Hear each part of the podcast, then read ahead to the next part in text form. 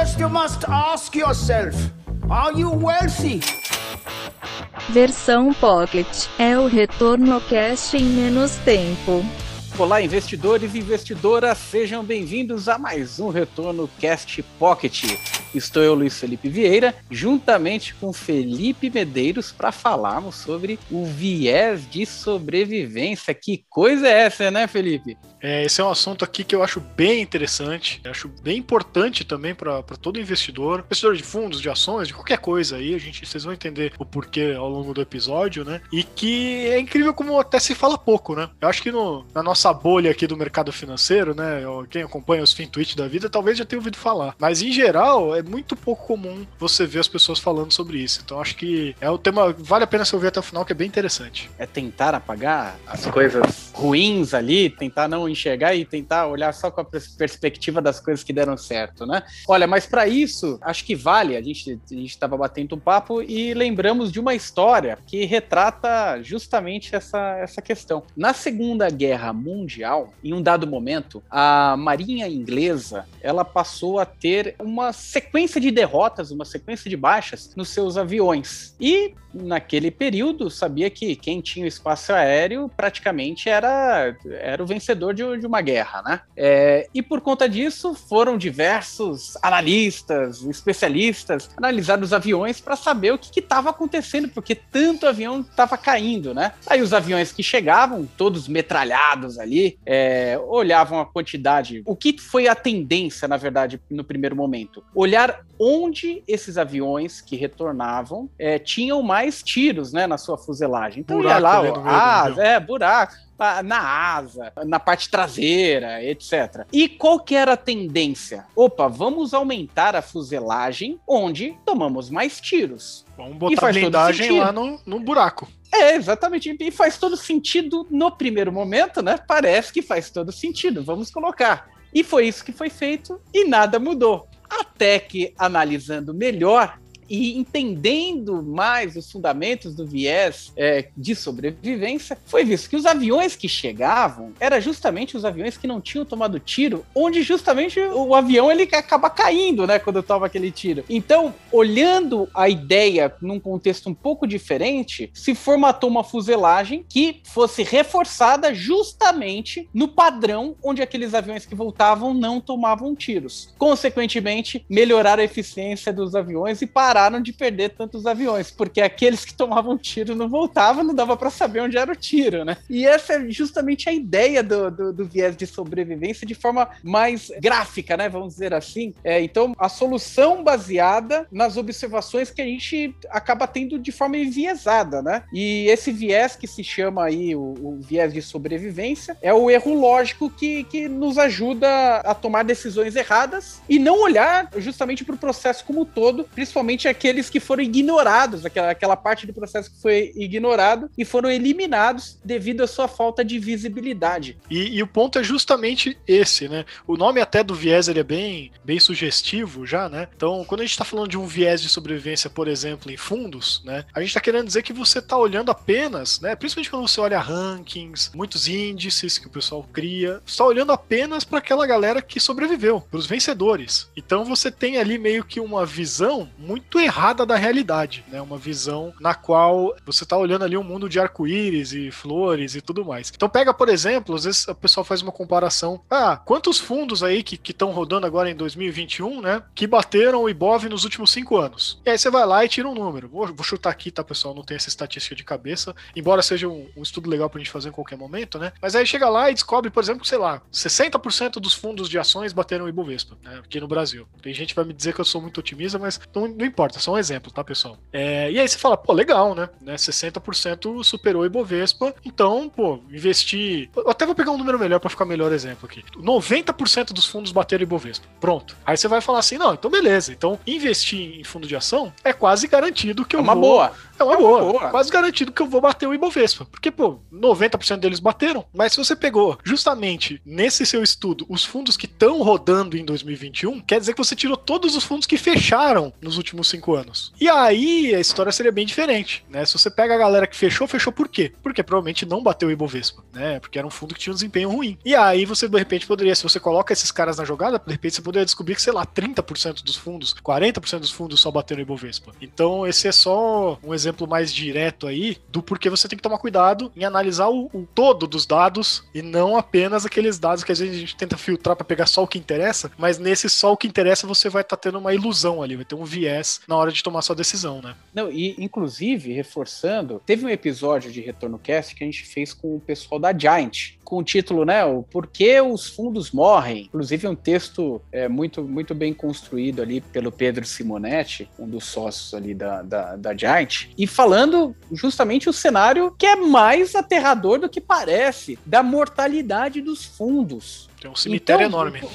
É impressionante o nível de fundos que morrem ao longo do tempo. Teve um outro episódio que eu cito aqui, que, que o, o Danilo Ardengue, que é sócio da Mais Retorno, ele até comentou que é estarrecedor quando, quando coloca o nível de, de fundos que vão morrendo ao longo do tempo, inclusive grandes players, né? Colocam três, quatro estratégias para rodarem ali de, de teste. É, o fundo que saiu me melhor, eles simplesmente deletam os outros e, e, mantém aquele lá que tem um histórico mais bonitinho e consegue, né, com isso, trazer mais um lado comercial mais, mais efetivo para venda do, do fundo, né? Quer dizer, isso tudo é um viés de sobrevivência, né? Acaba sendo viés de sobrevivência.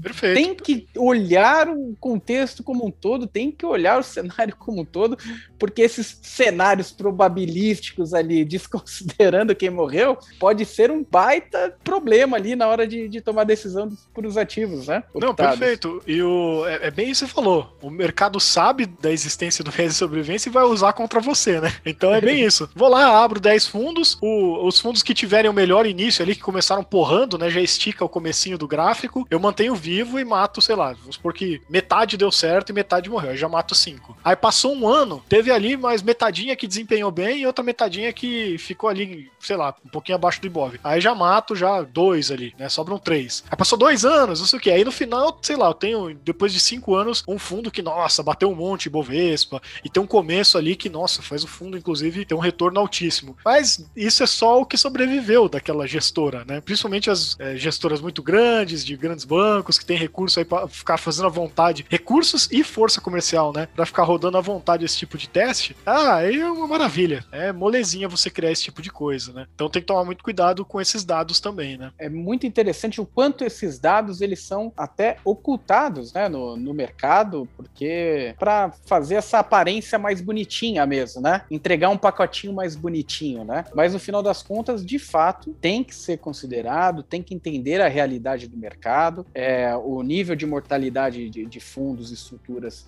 ele é muito alto, é, por isso que é, que é, importante escolher um bom gestor, alguém que, que já faz esse processo há muito tempo, né? Ou que você já tenha consciência do, do know-how, né? Da, da, estrutura, da estratégia, mesmo porque tem muito gestor muito bom migrando de, de grandes estruturas e montando sua própria asset, está no início, mas o background dessas pessoas é, favorecem, fortalece, né? O, o nome dessa, dessa nova estrutura entrando no mercado, mas é importantíssimo considerar o número real. Tem, tem até um livro que, que brinca sobre essa, essa questão de matemática, um livro de probabilidades matemáticas que dá para você brincar com, com qualquer número. Esqueci o nome do livro. É, mas isso que a gente está dizendo aqui, a gente usou, pegou fundos, né? Porque é mais fácil de visualizar isso. E na verdade, é até fundos talvez sejam o, o, caso mais honesto, talvez, porque eles são obrigados, e não por, por vontade própria, porque eles são bonzinhos, mas porque eles são obrigados a divulgar o resultado de fato, né? Que o administrador marca mercado, etc e tal. Agora, isso vale para qualquer coisa aí que você vai ver na internet. É pro seu analista favorito ou não, né? Mas para analistas que divulgam aí resultado de carteira, é, vai valer lá para aquele trader X que você gosta, vai, vai valer para aquele monte de vendedor de curso e principalmente, né, para os piramideiros aí que prometem 300% ao mês, que é, é o meme da semana aqui que a gente está gravando, né? Acho que vai ser a semana anterior quando esse episódio for ao ar. Mas então, é, isso vale para todo o mercado. Vale para todo o mercado, você tem que ficar esperto. É, o pessoal vai ficar fazendo testes e vendo o que, que vai rolar, o que não vai. Quando rola, aí divulga, é, marketeia isso, mas não vai te contar do cemitério enorme que ficou ali para trás. Enfim, até a gente tá brincando aqui, né? É a mesma coisa de, de achar que, pô, saiu aquele estudo lá que o Luiz já comentou aqui em alguns episódios também, de que, pô, 99% do, dos traders, day traders, né, perdem dinheiro é, operando. E aí o cara vai querer achar que não, então eu vou ser o 1%. Ou ele só vai olhar pro 1%, né? Ou ele vai achar que não, ele é melhor que 99% das pessoas. O mundo inteiro é estúpido e ele é um gênio, né? É a mesma história do cara que, que vê lá série ou filme de zumbi e acha que ele vai ser o grupo de sobrevivente. Ele não vai morrer antes, né? É, não, e é impressionante como. É uma visão realmente encantadora, né? Eu, eu participar de um público seleto, ser o diferencial, né? Mas na realidade não, não é isso que acontece. E lembrei o nome do livro: é Como Mentir com Estatística. Ah, então, boa. Quer dizer, em qualquer cenário dá para você colocar o ponto positivo ou o ponto negativo, dependendo do que você quiser colocar ali dentro da estatística. E você quer colocar uma estatística muito bonitinho, só você desconsiderar o viés de sobrevivência aí a estatística fica muito mais a seu favor se você for um, um gestor querendo vender o seu fundo, né?